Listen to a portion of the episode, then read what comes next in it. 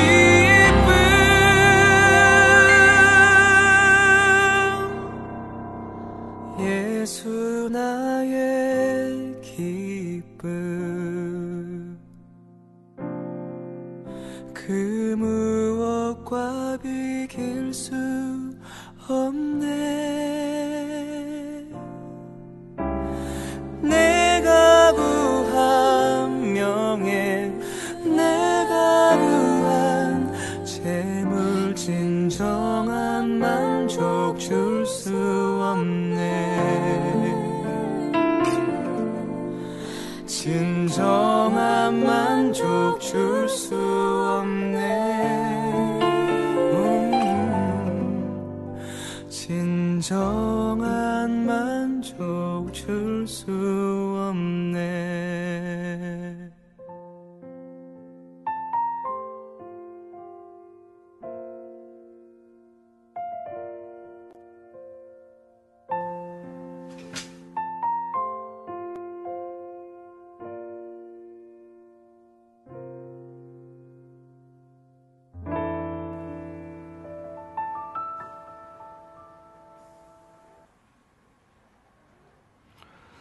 네, 안녕하세요. 반갑습니다. 양희삼 TV 카타콤 3프로 목사 양희삼입니다. 오늘은 2021년 6월 3일입니다. 네, 목요일 애매한 것을 물어보세요 시간입니다. 네. 어서 들어오십시오. 음, 저는 오늘 자율주행을 완전히 자율주행을 미래의 자율주행을 그 경험했네요. 어, 어제 가, 속, 삼척에 갔다가 오늘 오는 길에 차가 경고등이 닿다가지고 차를 싣고 왔어요. 어, 레카 위에 타가지고. 예, 차에서 운전 안 하고 오니까 엄청 좋더라고, 운전석에 앉아가지고. 예, 신기하대. 예, 자율주행을, 미래의 자율주행을 경험하고 왔습니다. 아, 127km를 견인, 견인받았네. 예. 그래서 제가 차가 23만 5천 킬로가 남았는데, 어, 혹시 몰라서 이제 제일 길게 예, 견인해주는 보험에, 자동차 보험에 그렇게 가입을 했거든요. 60km까지. 67km는 생돈을 냈어요. 15만 얼마 나오더라고. 15만 3천 원. 아니, 방법이 없었어요. 예, 차 경고등이 뜨면, 어, 그 운행을 하면 안 된대요. 예, 그래가지고 다행히, 에, 저기, 휴게소가 있어가지고 휴게소로 들어갔다가, 아, 그랬습니다. 네, 휘자님 고맙습니다. 아, 그리고 어제, 어제 방송 아주 핫했습니다. 예, 요즘 그냥 얼마나 댓글들 그냥 우리 방송 이후로 그냥 그렇게 기존 청취자들이 우리 그 빤스 지지자들 말고 기존 청취자들이 의견이 갈리는 거는 또 처음이었지 않았나. 예, 아주 핫했습니다. 다음 주 월요일에 제가 아, 다음 주 월요일에 라이브는 어려울 것 같고, 예, 라이브는 어려울 것 같고, 어, 녹화해서 수요일에 올려드리면, 네. 아, 또 제가 질문들, 여러분 하셨던 질문들 모아가지고 질문들 하고 그렇게 예, 하도록 하겠습니다. 아, 지금, 어, 어, 바울정님, 뭐가 문제였나고 하는 것은 방송에 대한 건가요? 차에 대한 건가요? 아직 모릅니다. 차에 대한 거라면 아직 몰라요. 이제 또 이제 맡겨봐야 됩니다. 아, 차가 지금 계속 막, 아, 돈이 막 계속 들어가고 있어가지고. 이 작게 들어가는 게 한 번씩 하면 막, 이, 아, 아무튼 그렇습니다. 작게 들어가는 것도 아니어서.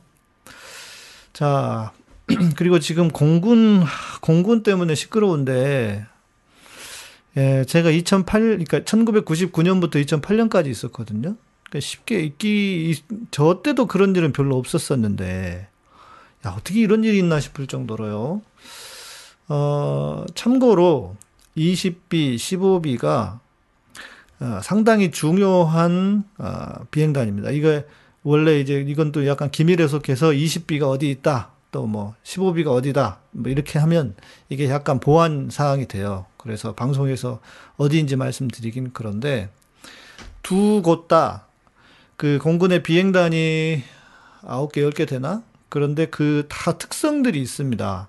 다 특성들이 있는데 그 특성들 중에서 잘 나가는 곳이에요. 20비도 아주 잘 나가는 곳, 15비도 아주 잘 나가는 곳. 뭐 또 다른데 다른 데도 마찬가지. 다른 데도 마찬가지인데 어, 뭐 몇 곳이 있어요. 그렇게 큰 비행단들. 기종이 뭐 F16 뭐 이렇게 하는 데가 있거든요. 그런 데는 좋은 비행단이거든요. 진급도 잘 되고 이러는 곳인데 그런 부대에서 이런 일이 일어났다. 이거는 제가 볼 때는 아, 보통 일이 아닌 것 같아요. 이게 빠져가지고 어떻게 이런 일이 일어나 싶은 생각이 들기도 하고. 그리고 지금이 어떤 시대입니까? 예? 지금이 어떤 시대인데, 아, 그런 일이 그렇게 은폐하고 덮고 그러면 다 될 거라고 생각했는지, 진짜, 예. 황당한 일입니다. 황당한 일. 네. 예. 이것들이 진짜, 이것들이 진짜 문제입니다. 혼 좀 나야 될 것 같아요. 혼나는 게 문제가 아니죠. 진짜 이 가해자는 제대로 된 처벌 받아야 되고요. 군대, 하, 이게 어쩌다 그런 일이 벌어졌는지. 예.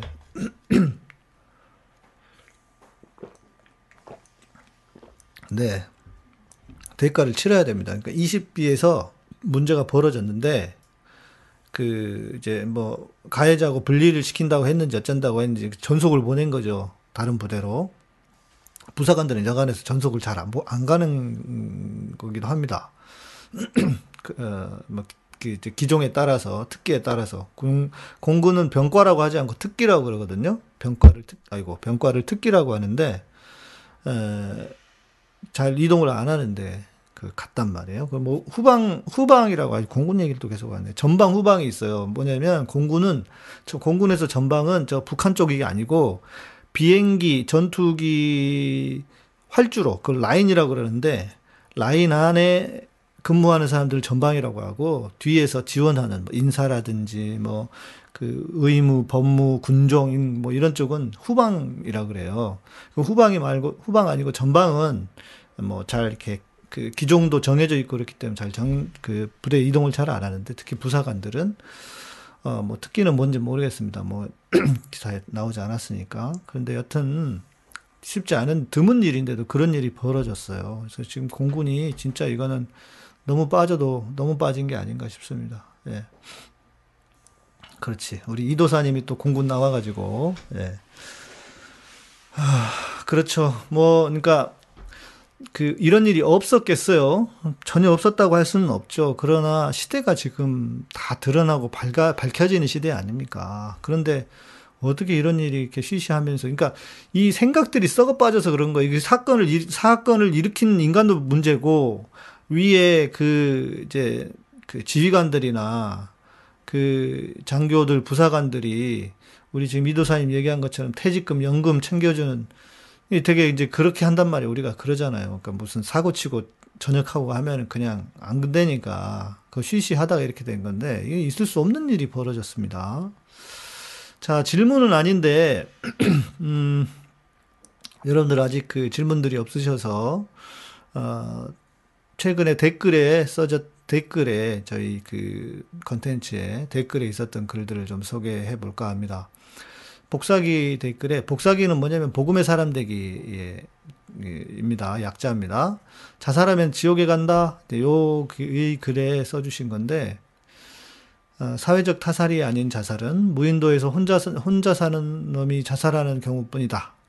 학생이 자살하는 것은 학교에 문제가 있는 것이고, 교인이 자살하는 것은 교회에 문제가 있는 것이고, 국민이 자살하는 것은 국가에 문제가 있는 것이고, 가족 구성원이 자살한 것은 가정에 문제가 있는 것이다. 한 사람은 70조 이상의 세포들이 연합한 군체다. 한 사람이 가장 큰 국가 선엇을 합한 것보다 몇백 배 더 거대한 사회인 거다. 자살이든 타살이든 자연사든 누군가의 죽음에 고통이 없으면 신경이 마비되어 팔다리가 끊어져도 모르는 것과 동일한 불감증이다. 그러니까 어, 교회에서는 맨날 자살하면 지옥 간다 그러잖아요. 근데 어, 그것을 말하기 전에 사회적 타살을 생각해 보자. 물론 지금 글 쓰신 분은 아주 일반화를 시키셔서 좀 그렇긴 하지만 어, 네, 그렇긴 하지만 그래도 사회적 타살이 있다는 것을 좀 생각해 봐야 하고 이렇게 자살하면 지옥 간다고 그 함부로 말하기 이전에 예, 우리는 어, 정말 그런 사회적 타살을 하고는 있지 않은지를 예, 생각해 봐야 될 것 같습니다. 아, 휘저님, 정광훈이 국민혁명당 창당했어요. 아, 신경도 쓰지 마세요. 예, 정광훈이 이제 끝났어요. 지나간, 예, 그 뭐 하면은 뭐 0.1%나 나오겠어요. 택도 없는 소리예요. 이제 끝났습니다. 예. 어, 네, 우리 이도사님이 개인적으로 이번 사태는 폐쇄적인 문화, 잘못된 동업자 의식, 사고 발생 시 지휘관 불이익의 종합 결과물이라고 생각합니다. 네, 그런 것이 있어요. 그러니까 사고가 나잖아요. 그러면 군인들은 여간에서 어, 진급을 진급을 못합니다. 지휘관들이 특히. 예, 물론 뭐 다 그런 것만은 아니에요. 그러니까 진급을 못하는 건 뭐냐면 진급을 시키지 않을 이유 이유 중에 하나인 거죠. 그래서 진급을 안 시키는 경우들이 많거든요. 그러니까 지휘관이 모든 사람을 다 알 수는 없잖아요. 뭐 예를 들어 지휘관이 진급을 해야 돼. 예, 그런데 사병이 뭐 자살을 했어 부대에서. 그러거나 하면은 이제 그 이유 때문에 진급이 안 되는 경우가 있어요. 그러다 보니까 이거를 쉬쉬하는 거예요. 예. 지휘관에게 이제 그 연대 책임을 묻거든요. 군대는 그런 이유들이 있을 것이다. 그리고 뭐 폐쇄적인 문화 당연히 그렇고 동업자 의식이야 뭐 군대만 그러겠습니까? 실은 뭐. 어, 또 다음 댓글을 좀 소개해 드리면 여러분 질문들 준비하시고 이제 질, 질문해 주시면 됩니다. 제가 이거 읽어 드리는 동안에 네. 카리 의왕님이라고 적어 주셨는데 음, 한국 교회 세 가지 문제, 뭐, 그, 그 댓글에다 써주신 것 같아요. 교회 목사에서 한국 교회 문제점을 찾는다면 결코 답을 얻지 못할 것입니다. 불량식품 제품을 근절하는 것은 불량 제품을 팔, 만들거나 파는 사람을 단속하거나 반이성주의, 반윤리주의, 반현실주의를 그들에게 설득하다가는 오히려 정광훈 같은 괴물을 키울 뿐이다. 불량 물건을 만든다는 것은 그것을 구매하는 사람이 있기 때문이다. 구매하는 사람이 이성적이고 윤리적이고 현실적이면 불량 제품은 발을 디디지 못할 것이다. 그러기 위해선 친일 시대 청산, 적폐 청산, 교육의 민주화를 위해 아직까지 남아있는 친일 잔재, 독재 정권의 산물을 민주화를 통해 몰아내야 한다. 대형 교회와 일부 교회의 문제는 아직 우리 국민이 성숙하지 못해서이다. 네, 뭐 이런 측면도 없지 않아 있겠죠. 음, 또, 어, 복사기에 믿는 사람에게 나쁜 일이 생겨도 하나님은 왜 보고만 계시나요? 이 글에 써주신 댓글인데요. 어, 왜 하나님은 보고만 계시나요? 라는 질문은 괴롭기 때문입니다. 그런 사람에게 믿음을 강요하는 것이 적절한 것인지는 잘 모르겠습니다. 마르다와 마리아는 예수님께서 이곳에 계셨더라면 나사로가 죽지 않았을 것이라며 괴로워했습니다. 예수님은 그들을 위로하시고 함께 눈물을 흘리셨습니다. 예수님도 괴로워하는 마리다와 마르다와 마리아의 심정에 나사로가 이제 다시 살아날 것이라는 사실을 말씀하시기에 앞서 그들을 위로하시고 함께 슬퍼하셨습니다. 이게 중요한 거죠. 그것이 예수님의 아름다운 사랑이기 때문이라고 생각합니다. 예수님은 참으로 아름답습니다. 연약한 인간을 사랑해 주시기 때문입니다. 사실에 앞서 예수님의 그 아름다운 사랑을 느끼는 축복된 시간이 되길 기원드립니다. 예수님께서 마르다와 마리아의 괴로움을 아시고 눈물을 흘리셨습니다. 그렇죠. 맞습니다.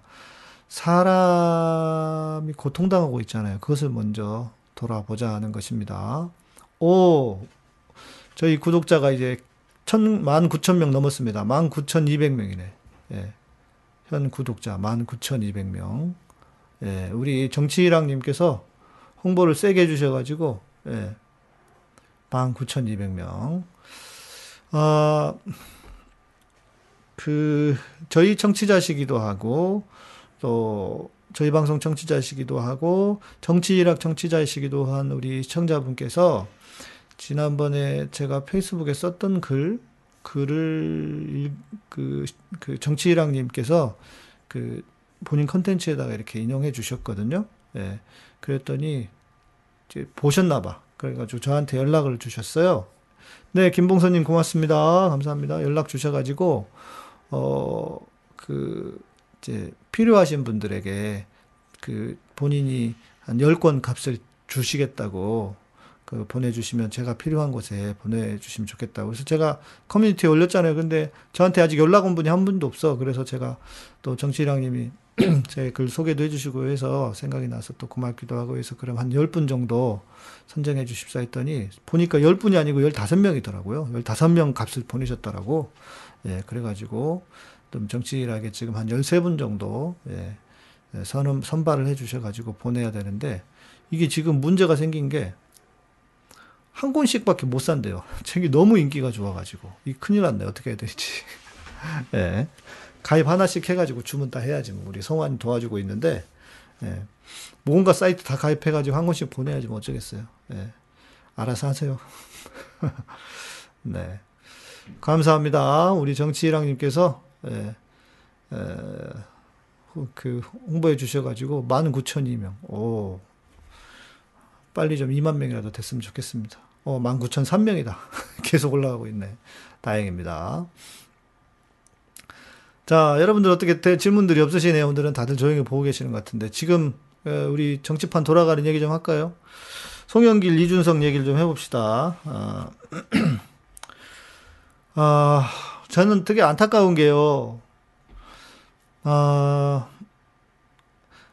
민주당이 중도층, 그러니까 정치 무관심층을 위해서, 어, 뭐, 조국 장관 관련한 걸 사과하고 한다 쳐요. 예. 그러나 중요한 것은 이거 같아요.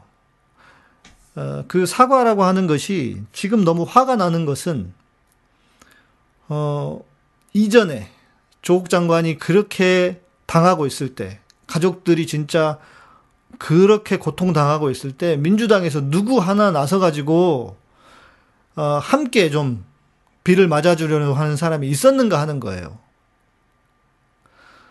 민주당이 저는 그렇게 입 다물고 있지 않고, 음? 입 다물고 있지 않고 함께 해 줬었다면, 어, 저는 상황이 이렇게까지 커지지 않았을 거라고도 생각하고, 어, 또, 어, 어, 지금처럼 굳이 이렇게 사과를 하는 형국까지 오지 않았을 수도 있겠다는 생각이 듭니다. 지금도 댓글에 예, 송영길 사과가 어이없다고 하는데, 정치라고 하는 게 이런 거잖아요. 나를 지지하는 사람들 말고, 나를 지지하지 않는 사람들을 끌고 오는 것.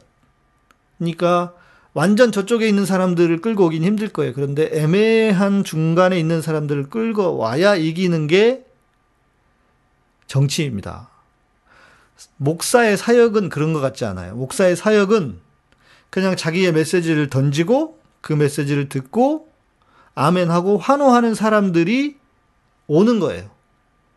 그게 사역이죠. 그러나 정치는 투표를 통해서 한 표라도 이기는 사람이 이기는 게임이기 때문에 어떻게든 애매한 사람들을 끌고 오는 것이 이기는 게임입니다.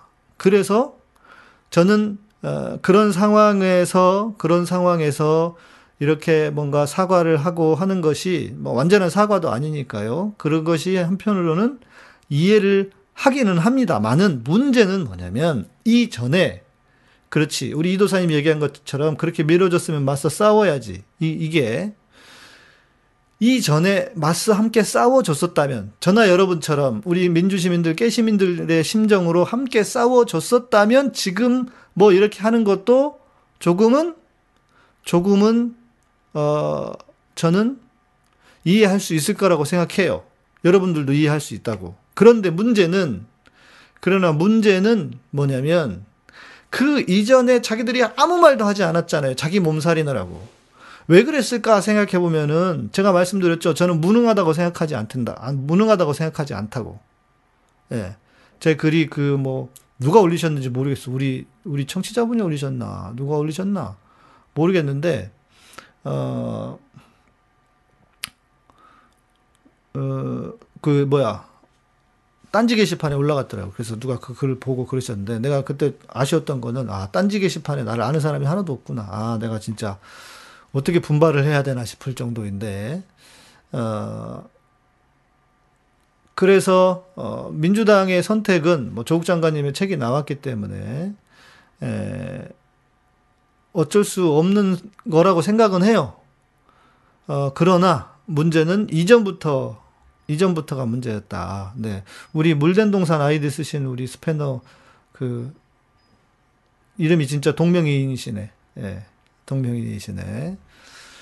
아, 그래서 아쉽다는 겁니다. 예. 그때는 뭐 하고 이제는 왜 그리고 지금 그 박원순 시장 관련해서도 오거돈 시장하고는 좀 다르다고 하는 걸 우리는 알고 있잖아요. 그러니까 이게 정치라고 하는 게 참 애매한데 아, 아무튼 아쉽다. 저도 그때 이제 좀 너무 화가 나가지고 그때 글을 썼던 것이 그리고 막 탈당한다고 그러시니까 왜 탈당하냐고 탈당은 응?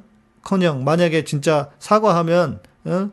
그 뭐야 대표 탄핵해야지 뭘 왜 탈당을 하냐 그랬었는데 그러니까 내용을 보면 내용을 저도 쭉 읽어보니까 내용은 그냥 진짜 말 그대로 살짝 이렇게 줄타기를 하는 정도로 뭐 잘한 것 같기는 해요. 저도 뭐 솔직히 송영길 대표가 마음에 들지는 않지만, 그러니까 어, 제가 볼 때는 정치인들이 너무 많이 엮여 있어서 그래요.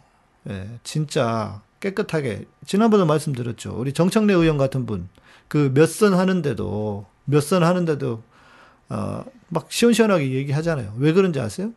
자기가 뒤에 구린 게가 없어요. 뒤에 구린 게 없기 때문에 뒤에 구린 게 없기 때문에 예, 예, 그렇게 하는 거예요. 그러니까 적어도 국회의원들은 구린 걸 자꾸 만들면 안 돼. 그러니까 검찰에서 뭐 다 해가지고 무슨 뭐 어? 검찰한테 당할까봐 검찰에 당할까봐 지금 그러는 거 아니에요. 음?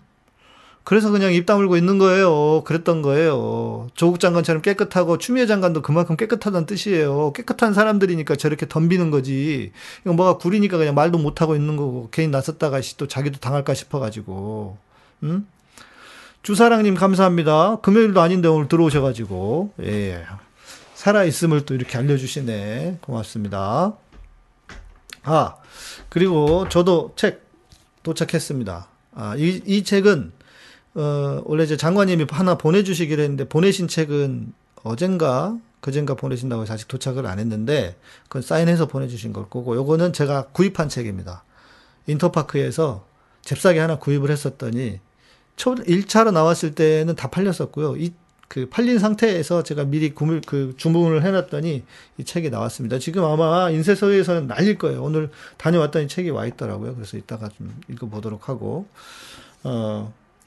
이 조국의 시간 책이 중요한 이유는요. 저는 그 제가 우리 정치일랑님께도 말씀을 드렸지만 무엇보다 책이 많이 팔려야 돼. 한 100만 권 팔려야 됩니다.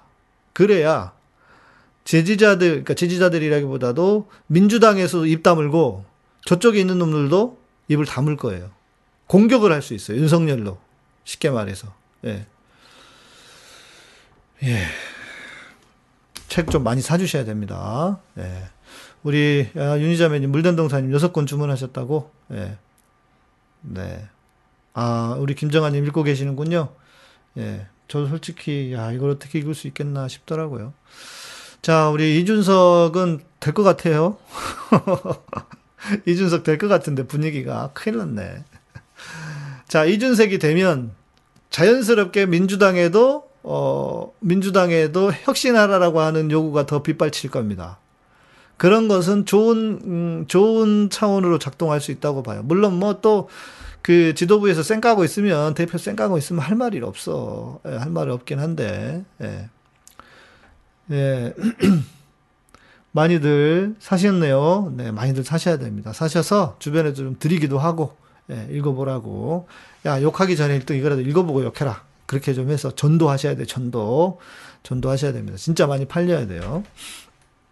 그러니까 이런 흐름으로 지금 계속 가야 돼. 10만 권 넘었잖아요, 지금. 그 인쇄소는 진짜 대단한, 대단할 겁니다. 이, 이, 이 정도면.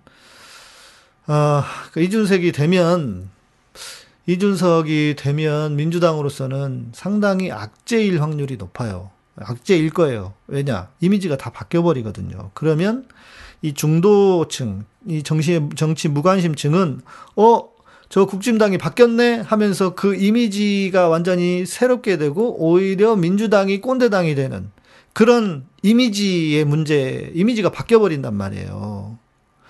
물론 반대 의견도 있습니다. 이준석이 어리고 또 이준석이가 상당히 잘난, 그러니까 잘난 척하고 그 엘리트 엘리트 의식에 쩔어 있는 인간이고 신자유주의 추종자란 말이에요. 경쟁을 통 경쟁을 통해서 근데 지는 뭐 얼마나 제대로 경쟁했나?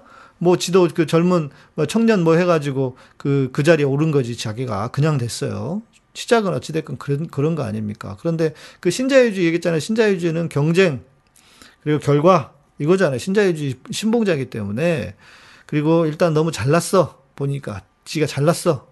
그래가지고 잘난 인간이기 때문에 분명히 문제를 일으킬 거예요. 뭔가 그 당대표가 후보들 사이에, 대, 선 후보들 사이에 뭘 조율하고 이렇게 해야 되는데 이게 쉽지가 않을 거고.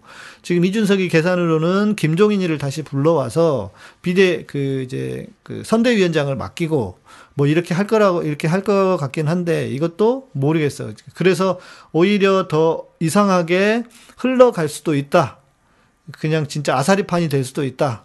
그런 기대와 염려가 지금 공전하고 있는 것이 현실이기도 합니다. 염려와 기대가 공전하는 거죠. 저쪽 당으로는.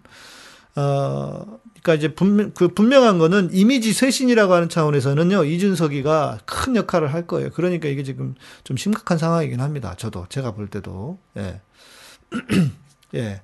그렇죠. 다니엘 채님, 네. 이준석의 철학은 1등이 베스트다. 그러니까요. 그런 인간이기 때문에 분명히 문제를 일으킬 거예요. 그리고 대표가 되면 아시잖아요. 대표는 좀 기다려주고 참아주고 들어주고 이렇게 해야 되는데 그게 안 될 거예요. 그러니까 막상 이준석이가 아, 쉽지 않을 거다. 예. 제가 또 사, 경험을 해보니까요. 저 사람은 적어도 한 40 정도는 돼야, 예, 40 정도는 돼야 좀 이렇게 그 너그러운 마음도 생기고 그렇게 되는 것 같은데 그런 차원에서는 뭐 이준석이가 큰 문제를 일으킬 수도 있다 오히려 그런 생각이 들기도 하고요. 어 지금 이제 그 윤석열이 문제입니다. 윤석열 윤석열이 어떨까? 네, 파이스타님 어서 오십시오. 윤석열이가 어떻게 할 것인가? 윤석열이가 어, 김광진 의원이 잘 컸어야 되는데, 저희 김광진 의원 저희 방송에도 모셨었잖아요. 그러니까 이게 민주당이, 민주당이 그런 누구를 젊은 사람들을 키우고 어찌고 하는 그런 당이 아니야, 지금. 민주당에 문제가 있어요, 진짜. 젊은 사람들이 조금만 저기 하면은, 어? 뭐, 그, 그, 뭐야, 젊은 것들이 버릇없이 막 이러면서, 음? 이렇게 아니 순천에서도 순천에서도 그 경선해 가지고 떨어졌었잖아요. 그러니까 이게 뭐 쉽지가 않은 상황인 거죠. 예. 아이고 답답합니다. 답답합니다. 예. 음. 그러니까 민주당은 지금 김한규 대변인, 전 대변인 같은 분들 이렇게 잘 예, 해야 되는데 세대 교체가 화두긴 한데 예, 민주당이 그걸 잘 해낼 수 있을까 싶어요. 여러분 교회를 생각해 보십시오. 목사들이요. 직권 내놓습니까? 교회가 망했으면 망했지 직권 안 내놓잖아요. 그래서 염려스러운 거예요. 민주당이 그냥 괜히 내놓을까요? 일단 망하고 망해야 망해야 그렇게 필요 의식을 느끼는 거지. 지금 상태에서는요. 다 지 열매나 따먹으려고 하지. 예. 그래서 지금 이게 민주당이 염려 걱정이라는 겁니다. 예. 진짜 이 걱정입니다. 이 세대 교체 잘해야 되는데. 아, 김명옥님, 구독은 오래됐는데 처음 인사드려요. 아이고, 반갑습니다. 어서 오십시오. 알람 설정을 좀 해주십시오. 그러면 저희 밤 방송, 금요일 빼고, 어, 평일엔 9시니까요. 네. 맞아요. 개파 정치가 가장 심한 것이 민주당입니다. 지금 민주당, 그, 그, 국진당 생각해 보세요. 예. 네.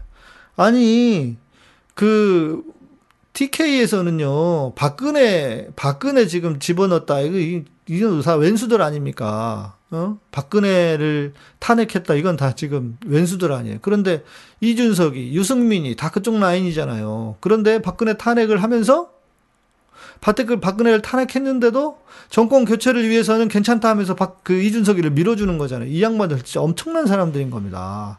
우리가 TK 꼴통이라고 했는데 꼴통이 아니야. 꼴통이 아니야. 보니까. 이 엄청나게 전략적으로 지금 생각하는 사람들인 거예요. 그러니까 우리도 우리도 그런 전략을 좀 전략적인 사고를 하기는 해야 돼요. 뭐 조국 장관님 관련해서 좀 화가 나는 것도 사실이긴 하지만 네. 그 민주당 의원들 생각만 해도 진짜 열불이 나긴 하지만 몇 명들 빼고는 그래도 에, 우리도 좀 전략적인 생각을 할 필요는 있다.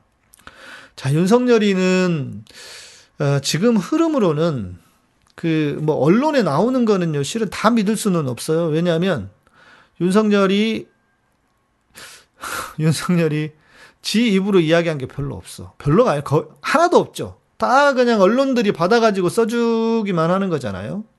예, 언론들이 받아서 써주기만 해요. 어, 뭐 호남도 민주당에 대한 불만이 많아요. 불만이 많았을 많을 수밖에 없죠. 우리 광주와 전라도, 전남, 호남은 민도가 얼마나 높은데 지금 민주당이 하는 걸 보고 어 잘하고 있다 이럴 사람이 몇이나 있겠습니까? 당연히 화가 나야지. 화가 났지. 예? 우리 그 적극적인 지지자들하고 마음이 같은 분인 거예요. 예? 같은 분인 같은 분들인 거예요. 그러니까 진짜 국정당 국짐을 못 찍어서 민주당 찍어주는 거지. 그러니까 잘해야 되는데 어설프게 어설프게가 아니야. 음? 지지자들을 외면하고 지지자들 반대쪽에 있으니까 문제인 거죠. 예? 진짜 지, 민주당은 어, 쇄신하지 않으면 제가 볼 때는 어렵습니다. 그런데 이 쇄신이 과연 될까? 어? 될까? 망한 게 없는데 망해야 망해야 바뀌지. 응?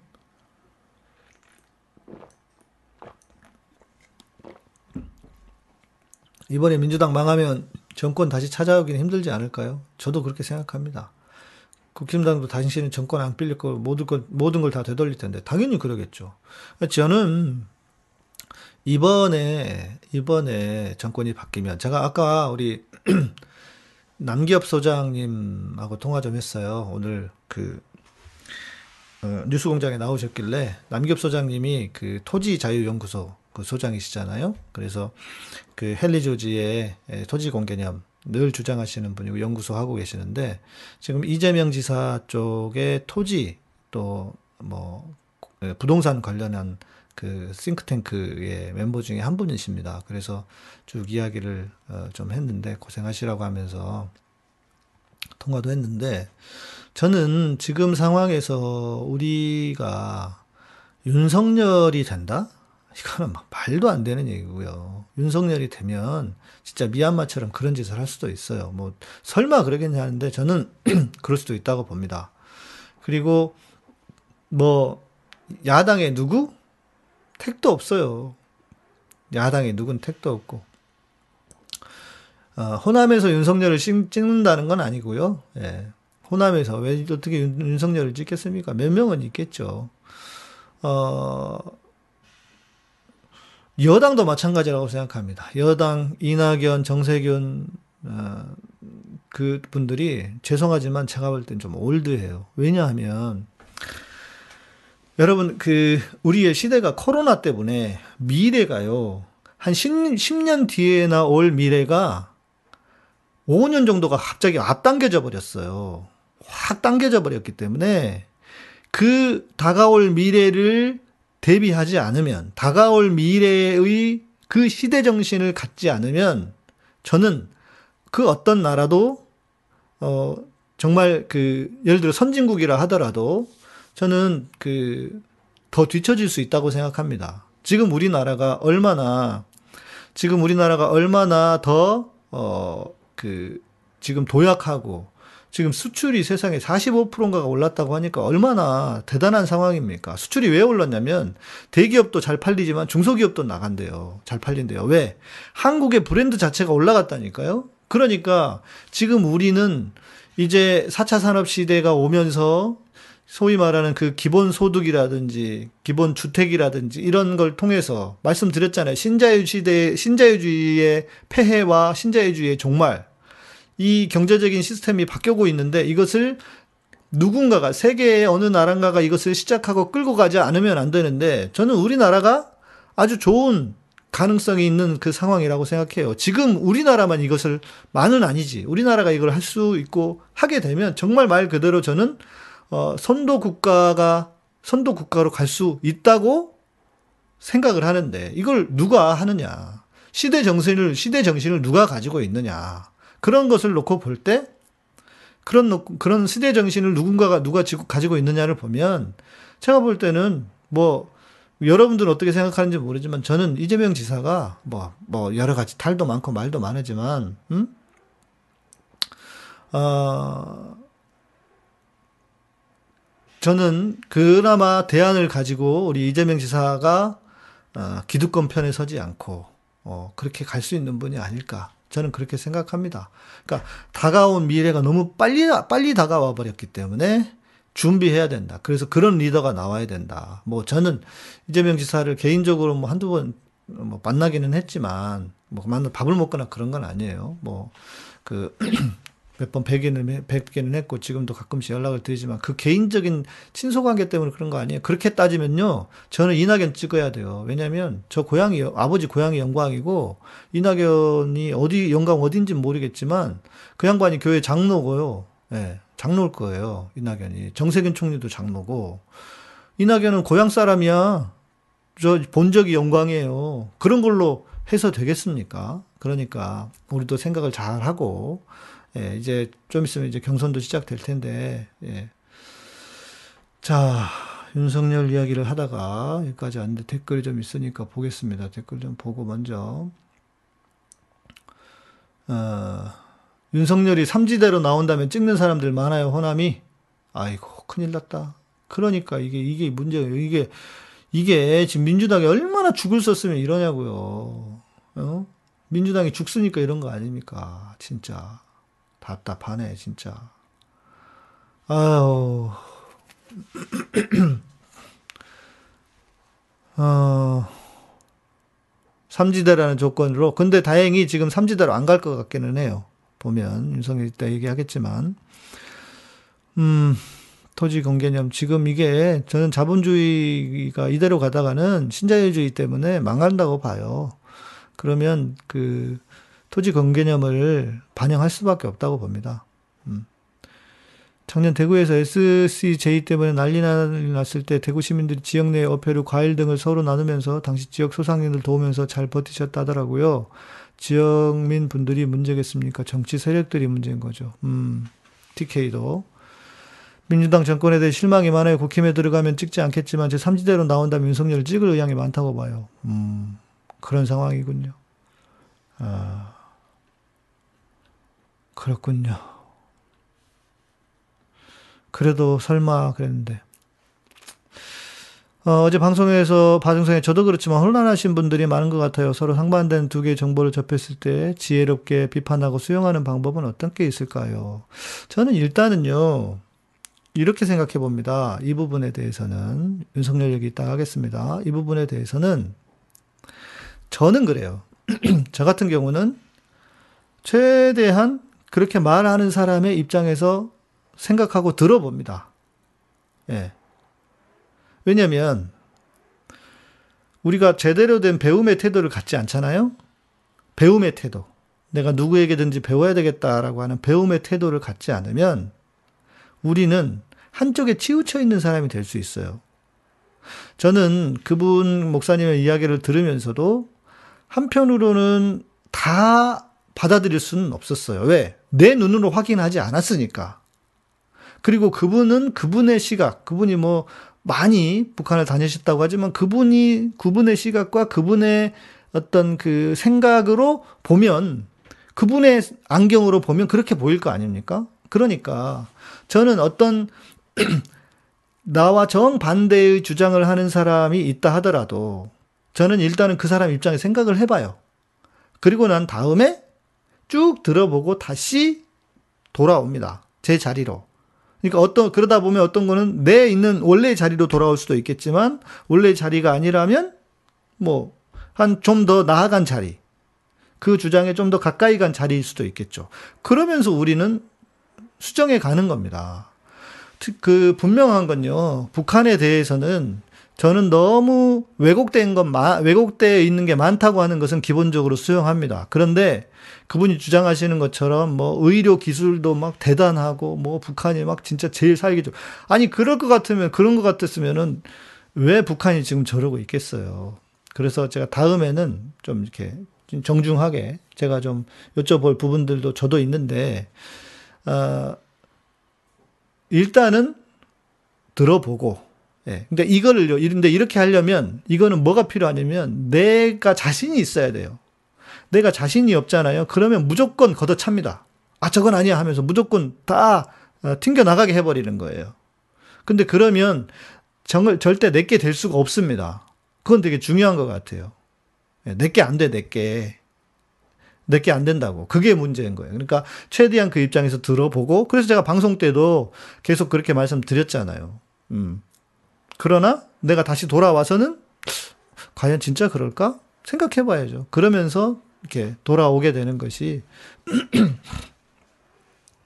맞지 않을까? 저는 그렇게 생각합니다. 예, 여러분들도 그러나 분명한 건 생각은 좀 열어두시면 좋겠다.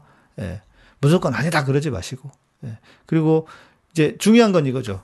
그러면 그분이 왜 그런 이야기를 할까라고 하는 그 더 바닥을 볼 수 있는 눈을 가져야 돼요. 예를 들면 제가 질문하고 싶은 거니까 제가 그걸 놓쳤었는데 이분이 학교 다닐 때 학생 운동을 하셨나? 소위 말하는 그 운동권? 냉정히 보면요. 그분이 주장하는 거는 거의 그 주사파의 내용이 아닌가 싶을 정도로 주체사상, 주체사상에 대해서 되게 그러잖아요. 근데 그 주체사상이 또 다 나쁜 건 아닐 수도 있긴 해요. 그러나 그렇다고 해서 그러니까 그분의 어떤 전제가 있을 수도 있어요. 그거는 뭐 제가 좀 만나서 여쭤보고 다음 시간에는 뭐 좀 더 균형 있게 그분이 뭐 받아들이지 않으시더라도 또 여쭤보고 여러분들도 아 시간이 되면 라이브로 하면 제일 좋긴 할더 더 좋을 것 같긴 한데 네. 아무튼 여러분들이 어제 방송을 들으시고 궁금했던 것들 질문 올려주시면은 제가 그 질문에 대한 것을 또 그 시간에 예, 방송에 반영하도록 하겠습니다. 아, 국진당이 변하겠습니까? 안 변합니다. 예, 안 변합니다. 국민 소환제 필요하죠. 근데 국민 소환제도 입법을 해야 되는데 국회의원들이 안 만들잖아요. 어, 만들긴 했죠. 예. 했나? 국회의원 국, 국회의원 국민 소환제가 지방 그 지방 의원들만 있나? 예, 지자체만 있나? 어, 기독교 나라라고 하는 미국은 어쩌다가 돈에 환장한 나라가 됐나요? 물론 우리도 그렇지만요. 바울정님, 미국은 기독교 나라 아닙니다. 미국은 기독교 나라 아니에요. 우리가 알고 있는 것과 달라요. 원래 헌법상 미국은요, 기독교를 표방하지도 않고, 뭐, 그, 메이플라워가 왔다고 하지만 기독교 나라 아니에요. 예. 그, 바울정님이 항상 계속 그러는데, 기독교 나라 아니면, 전에 그 팟캐스트에서 우리 김신곤 박사랑 했던 게 있어요. 미국에 대해서. 기독교 나라 아닙니다. 예. 헌법으로도 그렇고요. 절대 기독교 나라가 아닙니다. 돈에 환장하는 것은 뭐냐면은, 프라그마티즘, 실용주의. 예. 실용주의를 워낙 지향하다 보니까 아, 그렇게 된 게 아닌가 싶고 또 지금은 신자유주의의 끝단에 와 있단 말이에요. 그러니까 돈밖에 없는 거예요. 가치관 뭐 이런 거 없고. 예. 원종목님 의리도 없고 표를 위해서 말 바꾸는 사람은 지도자가 될 자격이 없다. 그러게 말입니다. 예. 안타깝습니다. 20대 남자가 70%나 몰아준 이유는 뭐라고 생각하시나요? 그러니까 이렇더라고요. 그 예전에는 우리가 잘할 때는 남존여비 사상이 있어서 어 분명히 여자분들 여성분들이 이 좀 이렇게 손해 보는 게 많이 있었는데 지금은 오히려 남자들이 남자들이 이렇게 더 손해를 보는 역차별이라고 해야 되나요? 그렇게 되더라고요. 그런 것들이 실제 많이 있었던 것 같아요. 그리고 민주당에 잘못된 일그러진 페미들이 너무 많이 힘을 쓰고 있는 것 같아요. 그래서 그러다 보니까 지금 20대 남자가 좀 그렇게 된 것이 아닌가 싶어요. 어, 어, 엉클 닥터 준, 준바님, 오랜만입니다. 미국의 신자유주의를 한국의 어느 나라보다도 많은 면에서 적용해서 따르고 있던데요. 쉽게 바꿀 수 있을까요? 미국은, 미국은 20년 넘은데 이런 말 하기 좀 그렇지만 한국이 안 좋은 쪽으로 너무 많은 면에서 미국하고 비슷했습니다. 맞습니다. 맞아요. 그래서 제가 말씀드리는 게, 자, 어, 우리 사회가 우리나라가 대통령 하나 대통령 한 분 바뀐 것밖에 없는 건 사실이에요. 그런데 대통령도 중요합니다. 지금 우리 문재인 대통령이 워낙 법과 아, 법과 원칙을 말씀하셔서 그렇지 저는 정말 대통령도 중요하다고 봅니다. 그래서 지금 대통령이 어떤 방향으로 가느냐. 대통령이 그것을 강하게 드라이브를 걸어서 끌고 가면 민주당도 어쩔 수 없이 예, 핑계 대면서라도 따라올 수도 있다고 생각해요. 예. 그래서 저는 어, 다음 지도자가 중요하다. 그리고 너무 지금은 뭐 기후 문제든 민주주의에 있어서든 민주주의도 지금 가짜 뉴스와 포퓰리즘으로 민주주의의 위기. 어, 우리 그 박사님이 그러시잖아요. 이학정 교수님이. 이학정 교수님이 민주주의도 10년밖에 안 남았다고 수명이. 그런 위기의 상황입니다. 실제로 지금 우리가. 그러니까 어, 저는 이런 과도기의 상황에 그리고 국민들의 어떤 그 여망이 분명히 있잖아요. 그것이 뭐 검찰 개혁이든 재벌 개혁이든 뭐 그런 여망이 있으니까 그걸 받아서 지금 대통령께는 그러겠지만 저는 새로운 대통령 예를 들어 이재명이 이재명이 대통령이 된다 하면 저는 국민들이 그만큼 또 바라는 게 있을 거라고 봐요. 부동산 문제 마찬가지 그렇잖아요. 그래서 저는 아 그 대통령이 누구냐, 누가 되느냐에 따라서 바뀔 수 있는 가능성이 있는 우리나라는 아직은 그래서 다음 대통령이 저는 중요하다 생각합니다. 예. 저는 좀 기대를 하고 있어요. 이재명, 이재명에 대해서는. 왜냐면 제가 몇 번 만나보면서 느낀 것, 또 제가 그 글도 많이 보내기도 하고, 제가, 제가 생각하고 있는. 그런데, 예, 거기서 그분의 진심이 보이더라고요. 그리고 그 김남국 의원이 얘기하는데, 회의할 때, 회의할 때 뭔가 안을 이야기를 하면 다 그걸 받아들인대요.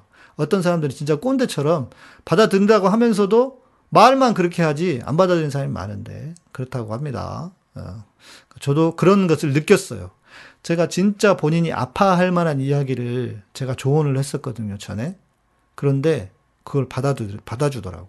그러면서, 어, 진정한 친구는, 어, 이렇게, 에, 에, 이런 이야기를 힘든 이야기를 하기 힘든 이야기를 해주는 사람이 진정한 친구입니다 하면서 저에게 그런 그 답글을 주셨어요. 그래서 아 이분이 진짜 괜찮은 사람이구나. 예, 저는 뭐 그런 느낌이 있었습니다. 뭐 개인적인 친분 때문에가 아니라 제가 확인한 바에 의하면 그리고 어, 저는 누구보다 기득권 편에 쓸 거, 쓰지 않을 거라고 생각을 해요. 그리고 시원시원하기 때문에 성격상 그래요. 성격상. 예, 성격상 되게 중요합니다. 그런 거.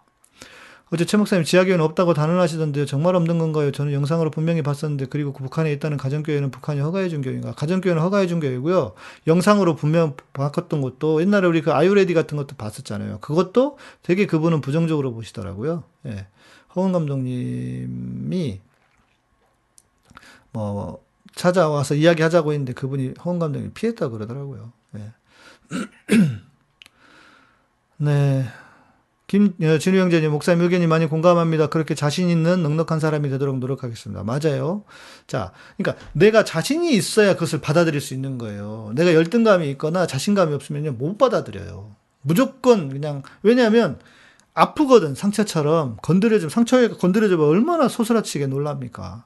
그러니까 단단해져야 돼요, 우리는. 네. 단단해져야 돼요. 컬트쇼님, 컬트쇼님도 오랜만에 오신 것 같습니다. SJ 이야기가 나와서 그러는데 황희두님이 과거 MB 대선 때 MB와 SCJ 유착설에 대해 자료 화면을 근거로 유튜브에서 방송했다가 MB 재단에서 고발당해 검찰에서 징역 2년 구형 나와서 어려움에 처한 상황이라 하더군요. 그리고 아직도 SCJ 사태로 대구 소상인 그 소상인들의 피해가 너무 크고 복구도 안 된 상태예요. 그러니까 말입니다. 검찰이 구형하고 예이고 나쁜 놈들 진짜 판사들도 그러니까 지금 여러분 이 이게 왜 중요하냐면요. 이 지금 이, 이 조국의 시간이 왜 중요하냐면 네 임정현 씨 임정현 님 감사합니다 고맙습니다. 네 왜 이게 중요하냐면 여러분들이 많이 사는 게 왜 중요하냐면요. 제가 서기호 변호사 지난번에 그 만났었어요. 우리 저기 할 때 고소 고소할 때 저쪽 그 뭐야 그 검찰이랑 그 조사관들 그 고소가 아니지 저기 할 때 감찰해 달라고 그 청원했을 때 이 사람들도 언론 재판에 너무 많이 휘둘려요. 언론에. 그러니까 뭘 해야 돼?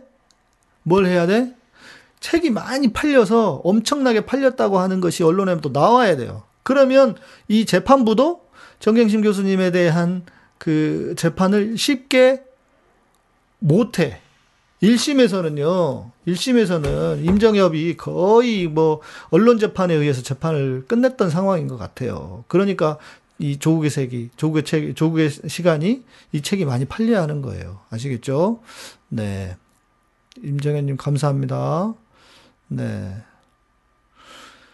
가정교회에서 정상적으로 예배 드릴 수 있나요? 어,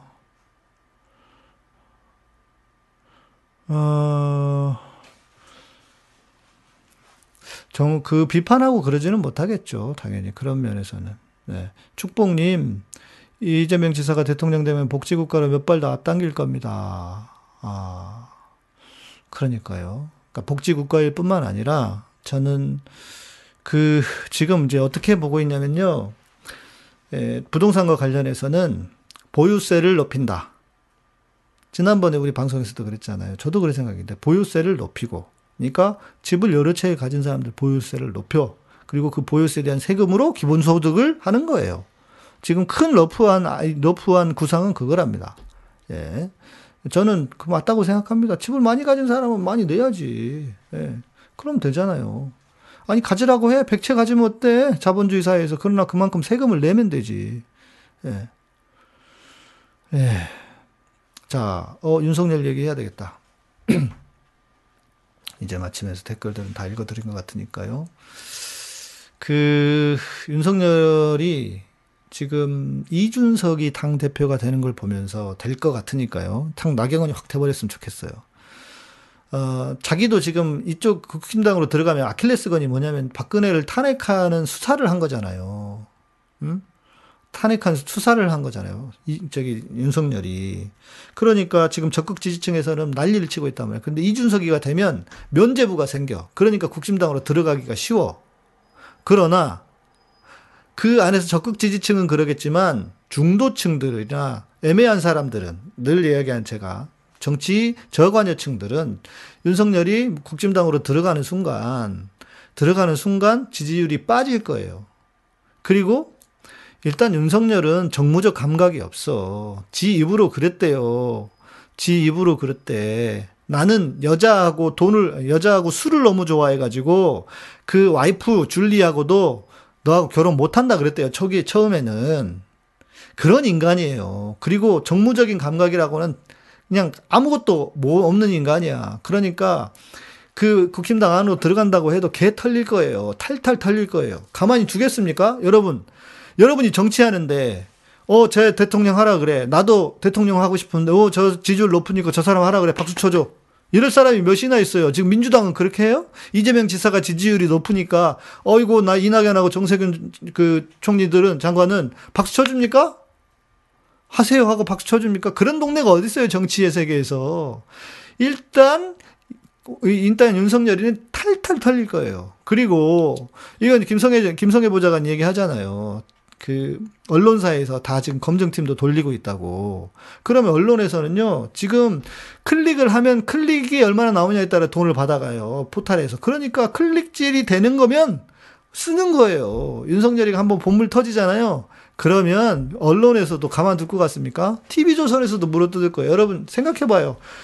그 박근혜 타, 태블릿 PC가 TV조선에서는 TV조선이랑 같이 타블릿 PC는 아니었지만 그 뭐죠? 여의상실 그게 TV조선이랑 한 거 아니에요. 그렇게 나올 수 있어요. 그러니까 제가 볼 때 윤석열이는 진짜 나와야 돼. 그리고 누가 그러시더라. 오래 버티라고. 아까 황희석 황희석 황희석 최고위원이 그러셨나? 열, 린민주당에 끝까지 버텨라. 왜? 끝까지 버텨서 탈탈 털려야 되거든. 예. 반기문도 동생의 무슨 돈 문제인가 그것 때문에 그랬다는 설이 있어요. 뭐 제가 확인한 바는 아니지만 갑자기 그만뒀잖아요. 그래서 지지율이 15% 밑으로 떨어지잖아요. 그러면 발 뺍니다. 절대 못 나와요. 예. 그러니까 그런 문제가 있고 또 그러니까 지금 윤석열이는 또 만약에 그래서 그럼 이것저것 생각하고 안 나오잖아요. 안 나오면 어떻게 돼? 이성윤이 얼마나 구박했습니까? 우리 문재인 대통령 같은 분 아니라면 몰라도 아니 당했는데 당연히 조사해야지. 그리고 무슨 당에서 조사를 하는 게 아니라 잘못됐으니까 수사해야지. 줄리 건 와이프 건 털어야 될 거 아니에요. 어? 10원 한 장도 피해 준 적 없다고 하는 지 장모, 어, 지 와이프 털어야 될 거 아니에요. 나쁜 의미로 터는 게 아니라 수사를 제대로 해야 될 거 아니에요. 그러니까 만약에 안 나오잖아요. 그리고 또 한 가지 국힘당으로 들어가야 될 이유는 뭐냐면 국진당이라고 하는 그 방패막이 야권의 대선 후보라고 하는 방패막이가 생겨야 뭐 수사를 한다 어쩐다 하면 이게 정치 공세다. 뭐 공작이다 하면서 또 벌써부터 입 털고 있잖아요. 그렇게 할 수 있기 때문에 정치에 나올 수밖에 없는 거야. 안 나오면 안 나오는 대로 죽어. 나오면 나오는 대로 털려. 지금 이런 형국인 거예요. 예. 윤석열이는. 그러니까 나와주면 thank you인 거예요. 저는 나와야 된다고 생각합니다. 나와 줘야 한다 생각합니다. 나와서 털려봐야 돼.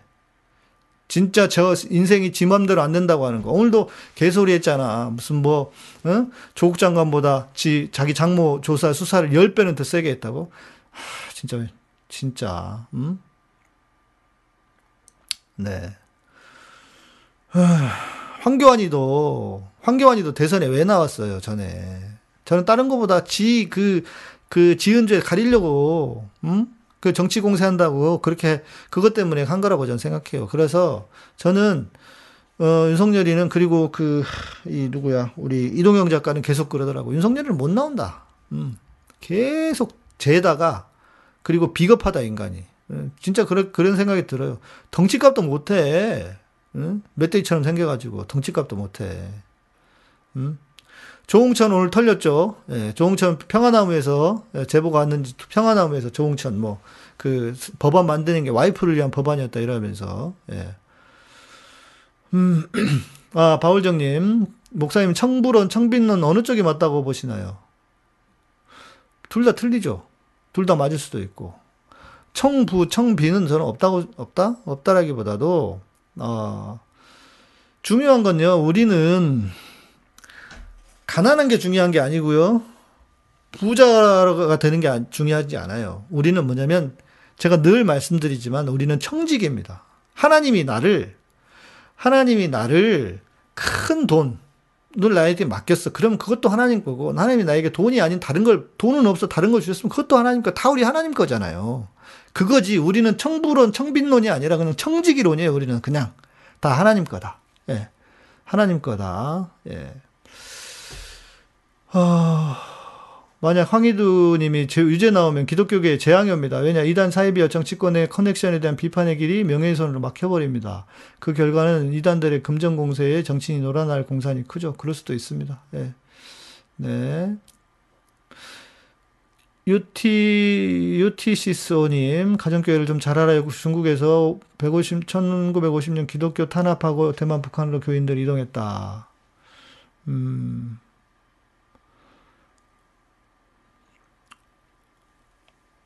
윤시번, 별명 웃기면서 잘 어울리는 것. 아, 나떼님. 목사님, 어제 북한 방송은 정말 동의하기 어려웠습니다. 예를 들어, 아무리 다양한 의견들을 들어보는 방송이 존재한다고 하더라도 식민지 근대화론을 주장하는 친일 교수를 부를 수 없는 노릇이잖아요. 팩트 체크도 안 되어 있어서 듣기 민망했습니다. 음, 아까 제가 이제 앞에서 말씀을 드렸는데, 어, 이럴 수는 있다고 봐요. 우리가 이제 북한에 대해서 너무 모르잖아요.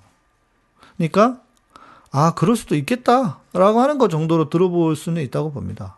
아, 실은, 실은, 그리고 제가 그 목사님을 제가 몰랐어요. 어떤 분인지를 잘 몰랐고, 그냥 뭐 지하교회가 없고, 뭐 그냥 그 정부에서 인정한다더라. 인정하는 게 가정교회만 있다더라 하는 정도.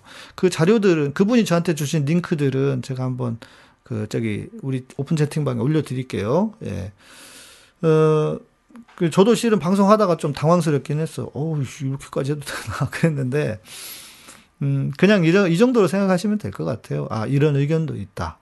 예. 저도 어제 그 댓글로도 말씀을 드렸지만, 어, 제가 그렇게 방송에서 진행을 했다고 해서 그분이 하신 말씀을 다 믿지는 않습니다. 다 믿을 수도 없고, 예. 우리가 가서 봐야 하고, 어, 그리고 제가 다음 시간에는 여러분들의 이런 의견을 잘 반영해서, 물론 뭐 본인이 확실하게, 확실하다고 이야기할 거예요. 어, 아, 전에 JTBC에서 유사한 방송을 했었어요. 음, 그렇군요. 그러니까 우리가 너무 몰라. 너무 우리가 어렸을 때부터 그, 세뇌된 북한에 대한 이미지를 가지고 있는 것일 수도 있어요. 한 번쯤 생각해 보자고요. 그러니까 이럴 수도 있잖아. 예를 들면, 자, 하나님이 안 계셔. 하나님이 없대. 이러면 어때요? 우린 그런 방송 보면 안 돼요? 하나님이 없다라고 하는 그렇게 주장하는 그 주장하는 방송이나 그런 이야기를 절대 들으면 안 돼요, 우리는? 아니죠. 저는 들어봐야 된다고 생각합니다. 그분들의 주장하고 그분들이 주장하는 논리가 무엇인지, 그분이 왜 그런 이- 그런 사람 그 사람들이 왜 그런 이야기를 하는지를 들어봐야 된다고 생각합니다. 그렇다고 해서 내가 그걸 들었다고 해서 응 내가 하나님 이제 없어 부정할래 이건 아니잖아요. 들어보고 다시 이렇게 군모 9년 하신 막 목사님이 친북이진 않을 거라고 생각해서 그렇죠. 저는 아니 친북일 수는 있어. 그러나 종북은 종북은 아니야. 저는 우리 북한 주민들하고 가까워지고 싶어요. 진짜. 저는 그래야 된다고 생각해요. 그런데 어 그것처럼 하나님을 부인하는 사람과도 대화를 해봐야 되는 것처럼 북한에 대해서도 우리가 알고 있는 것 전혀 다르게 이야기하는 사람들의 의견도 저는 들어볼 수 있다고 생각해요. 그래서 어 그러냐 하고 저는 어 신, 신기하다 하는 차원에서 들어봤어요. 그래서 여러분들의 이 다양한 의견들 가지고 제가 다음 주 월요일엔 질문을 제대로 해서 물론 뭐 그래도 그분이 얼마나 답을 잘 하실지는 모르겠어요. 왜냐하면 음 그분은 내가 봤다니까 이렇게 나오실 거니까 뭐그 얼마나 여러분들이 만족할 만한 그 이렇게 만하게 말씀하실지는 모르겠으나 모르겠지만 그래도 여러분들의 의견들을 그리고 그 실제로 북한의 의료 기술이 그렇게 좋지는 않아요. 그건 알고 있잖아요, 우리가 알고 있는 바고. 아니 북한이 그렇게 좋을 것 같으면은 다 북한 가서 살아야지. 그거는 좀 아닌 것 같아요. 그래서 제가 그래서 마지막에 그때 말씀드렸잖아요. PPT 자료도 보여주시고 그리고 어 그분이 생각하는 그런 북한의 한계, 북한이 고쳐야 할 점, 예, 어, 한 점, 그것은 무엇일지. 그 여쭤본 게 그런 의미도 있어요. 그렇죠. 자, 샬롬님 맞아요. 그 목사님이 보는 관점을 중심으로 보고 느꼈을 거라 생각. 그렇게 해야 돼요. 예. 그렇게 하셔야 돼요. 장대영 교회가 장로교였죠. 예, 맞을 거예요. 예. 우리 교도 아닌가 맞아요. 장대영 교회가 장로 장로교였을 거예요. 네, 그렇게 해서 여러분들 우리의 사고를 폭을 좀 넓히는 훈련이라고 생각하셔도 좋을 것 같아요. 예, 왜냐면 저도 그런 거 있거든요. 어, 내가 하나님이 계시지 않나? 라고 하는 차원에서 한번 생각을 해본 적이 있어요. 여러분, 목사가 그러면 안 되나요? 목사도 그럴 수 있잖아요. 그래야, 그래야 저쪽하고 대화를 해볼 거 아니에요. 음? 대화를 해볼 거 아니에요. 네. 자, 우리 앤디님, 음, 북한청 뉴스는 탈북자 출신이신 주성아 기자가 비교적으로 정확하더라고요. 무조건 보수편 들지도 않고 진보 쪽 정책 중에도 인정할 건 인정하고요. 그쪽 참고해 보셔도 좋을 듯 합니다. 네, 이런 거 좋은 정보예요. 그러니까 들어보고 분명한 거는 이건 있을 거예요. 우리가 너무 북한에 대해서 모르고 왜곡되어 있는 것은 있을 거다라고 하는 전제 정도는 우리가 가질 수 있을 것 같고, 어, 네. 그렇게 생각하시고, 우리 좀 좋은 정보 주셨네요. 주성아 기자는 유명하신 분이죠. 예. 네. 그러니까 좀, 좀 더 잘 알고, 잘 생각하자라고 하는 차원에서. 저도 솔직히 이거 어제 올리기 전에, 야, 이거 올리면 난리 날 텐데 생각을 했지. 그래도 올렸습니다. 예. 저는 그래도 올렸어요. 왜? 생각해 볼 부분은 있기 때문에. 마치 하나님이 없다라고 주장하는, 우리가, 우리 방송에서 무신론자도 되어가지고 이야기해 볼 수 있잖아요. 안 그래요? 무신론자고 대화. 어, 지난번에 여러분 토요일 날, 지난주 토요일 날인가 올려뒀던, 지지난주인가 올려뒀던 거 되게 좋아하시더만, 응? 안 돌아온 탕자. 그래서 한 번 더, 한 번 또 해보기로 했어요. 이제 진짜 신학적인 주제들, 예, 이야기 하기로 했어요. 그래서, 음, 어, 양복, 양목사님 군복 믿고 꾹 참았어? 음. 뭐, 군인들 중에서도 뭐, 군인이라고 다 그러겠어요. 네. 생각을 좀 열어두고, 그럴 수도 있다. 아닐 수도 있다. 예, 그렇게 생각하시면 되지 않을까요? 왜냐하면 우리가 생각을 열어둬야 돼요. 무엇이든. 그래서 들어보는 거예요. 그래서 맞으면. 솔직히 그리고 우리가 어떻게 진실을 다 할 수 있겠어요. 그분이 주장하시는 것이라고 생각하시면 되고. 네. 계속 반복하는데.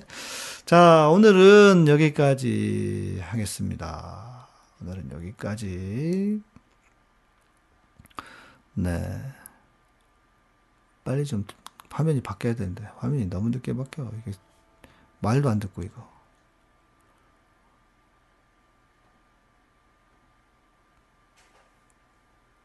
음악이 왜 안 나옵니까?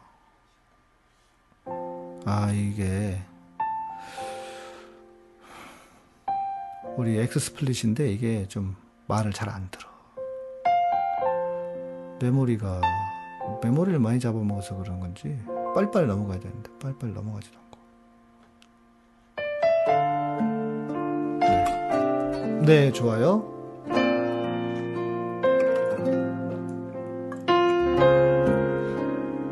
이재님 고맙습니다 내일은 9시에 찬양입니다 K 하나님 하나님 믿는 사람이 뭐가 무서워서 다 피하고 사나요?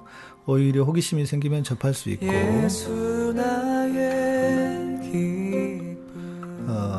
지혜로 분별하면 되죠. 우리나라 기독교는 뭐가 좀 다른 상황에 접하면 악에 오염된 것처럼 말이야. 저도 목사님의 생각에 동의합니다. 네. 왜냐면 그분이 북한을 뭐 이렇게 오래 많이 다니셨다고 하니까 들어볼 수 있잖아요.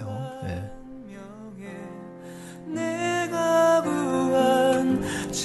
그렇게 조금 마음을 넓혀서 생각해 주시면 좋겠습니다.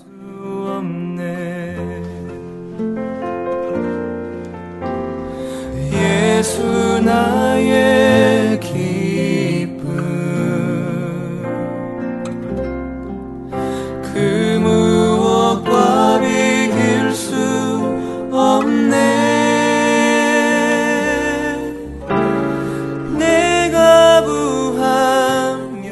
임정현님 감사합니다 내일은 저는 또 차를 수원까지 가야 돼가지고 맡겨야 돼가지고 아이 참 시간 잡아먹어, 돈 잡아먹어, 참 이게 큰일입니다, 이거. 아. 네. 우리 이종관 목사님, 일하고 있어서 글 못 쓰셨다고. 괜찮습니다. 그레이스님 감사하고요. 임정현님, 바울정님, 제대로 삽시다님 감사합니다. 임정현님 오늘 또 슈퍼챗 해주신 분들 고맙습니다. 임정현님, 또 주사랑님, 우리 김봉선님, 고맙습니다. 희재님 감사하고 우리 정치랑님께서 책 또 후원 받으셨다고 이렇게 품앗이를 또 해주셨습니다. 감사합니다. 아, 쿠팡이치에서 일하고 계시군요. 오미식사님 고맙습니다. 손나자님 오랜만에 오셨다. 아유 고맙습니다. 예. 아, 햇빛바다님, 음, 어제 들을만 하던데 잘 들으셨군요. 네. 그러니까요. 다 이렇게. 좀 생각을 넓혀본다. 라고 차원에서. 네, 고맙습니다. 성환도 수고하셨고, 파이스테님, 알료샤님, 네, 밑바다님 감사합니다. 잘 지내시죠? 예. 예. 류샤님도 듣고 계셨군요. 고맙습니다. 감사합니다.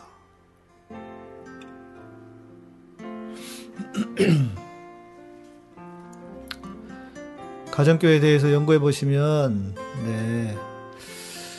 어, 그러니까 중국의 가정교회는 잘 아는데, 잘이라고보다도 들은 바가 있는데, 우리가 좀 몰라서 그렇죠, 너무. 예. 네, 고맙습니다. 시간이 좀 길어져서요. 여기서 마무리하시죠. 네, 마무리하시고. 네, 고맙습니다. 오늘, 자, 오늘 지금 여기, 오늘은 몇 분이 올라왔을까?